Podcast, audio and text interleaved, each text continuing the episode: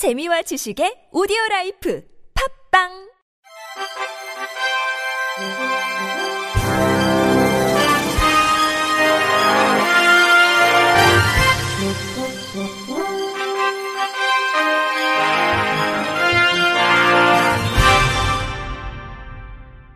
청취자 여러분 안녕하십니까? 8월 11일 화요일 KBS 뉴스입니다. 한국장애인개발원이 장애 인식 개선 교육 전문 강사 양성과정 시범 사업 참가자를 모집합니다. 개발원은 장애 인식 개선 교육 강사 인력을 구축하고 내년에 본격적으로 시작될 사업 설계를 위한 발판을 마련하고자 강사 양성 과정 시범 사업을 추진했습니다. 신청 자격은 장애인 복지 분야 현장 전문가 3년 이상, 최근 3년 이내 장애 인식 개선 교육 강의 경험 5회 이상 보유자로 개발원 누리집 공지사항에서 신청서 활동 계획서 등 공고문에 안내된 양식을 내려받은 후 증빙 서류와 함께 담당자 전자우편으로 오는 13일부터 19일까지 제출하면 됩니다. 개발원은 이번에 모집한 30여 명의 수강생을 대상으로 10월, 11월 중에 강사 양성 과정을 운영할 계획입니다. 수강생은 장애 인식 개선의 지향점, 장애 관련 정책 이해와 유아, 학생, 성인 대상별 맞춤식 교육 이론을 담은 basic 과정, 비대면 교육 플랫폼 활용 코칭 등 트렌드를 이해하고 적용하는 강사 branding special 과정, 강의 코칭과 skill을 향상시키는 코칭 과정을 통해 전문 강사 역량 강화에 필요한 교육을 받을 예정입니다. 최경숙 한국장애인 개발원장은 포스트 코로나 시대에 대비한 비대면 교육 방식을 일부 접목해 향후 강사 활동 시 도움이 될 수 있도록 교육 과정을 구성했다고 말했습니다. 행정안전부 국립재난안전연구원이 장애인 재난대응 안내서를 배포한다고 밝혔습니다.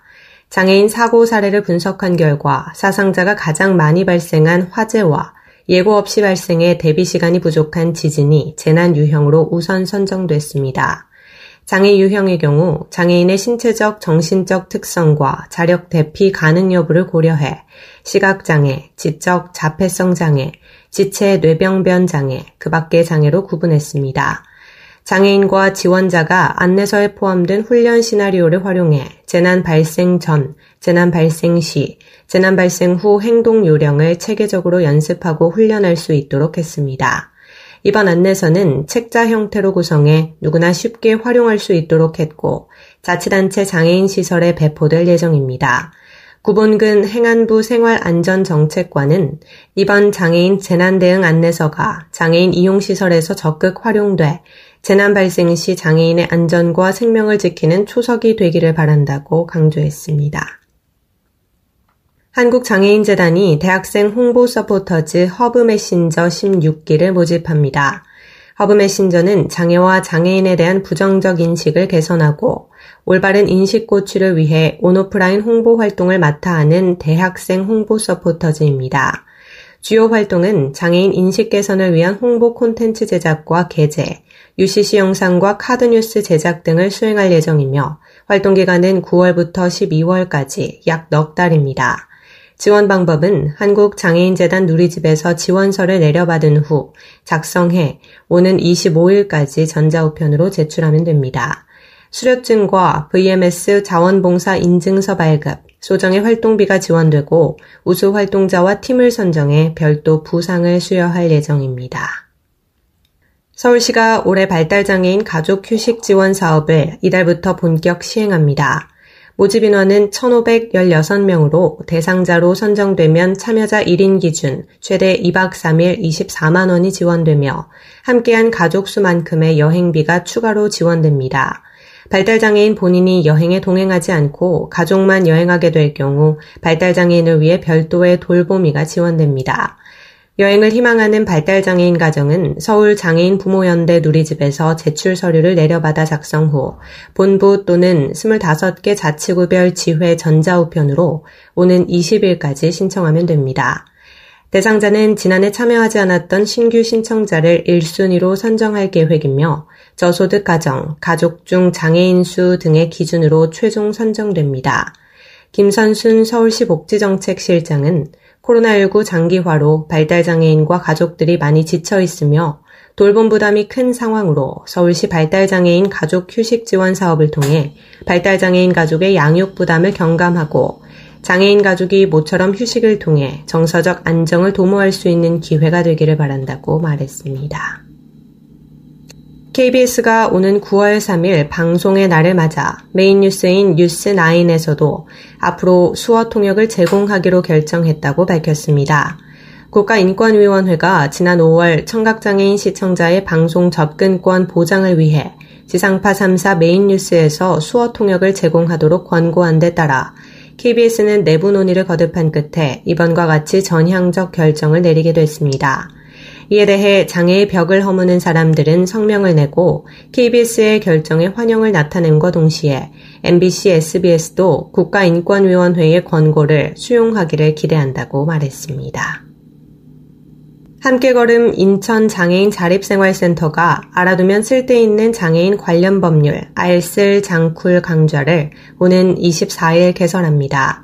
이 강좌는 장애인 관련 법률 중 장애인 복지법, 장애인 차별 금지와 권리 구제, 발달장애인 권리보장과 지원, 장애인 활동 지원에 관한 법률에 대해 장애인의 입장에서 법률을 해석하는 자리입니다.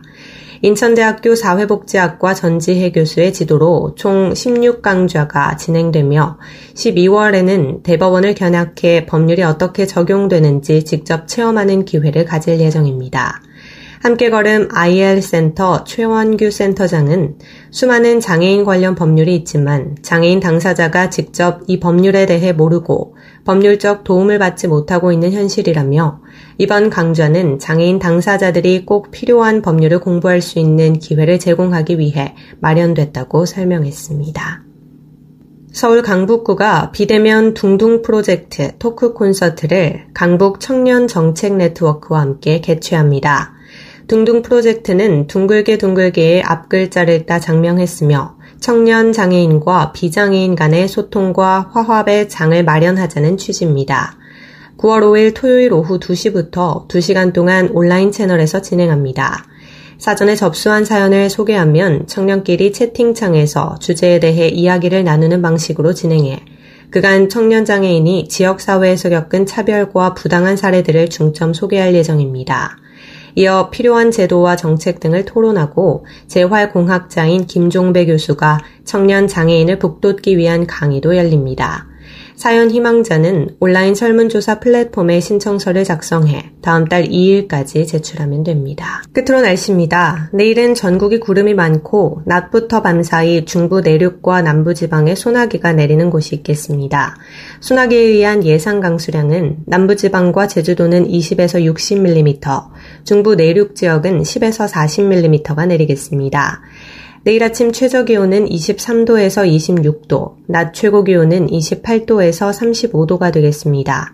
바다의 물결은 서해 앞바다 0.5에서 1m, 남해와 동해 앞바다 0.5에서 1.5m로 일겠습니다. 이상으로 8월 11일 화요일 KBS 뉴스를 마칩니다. 지금까지 제작의 이창훈, 진행의 조소혜였습니다. 고맙습니다. KBRC.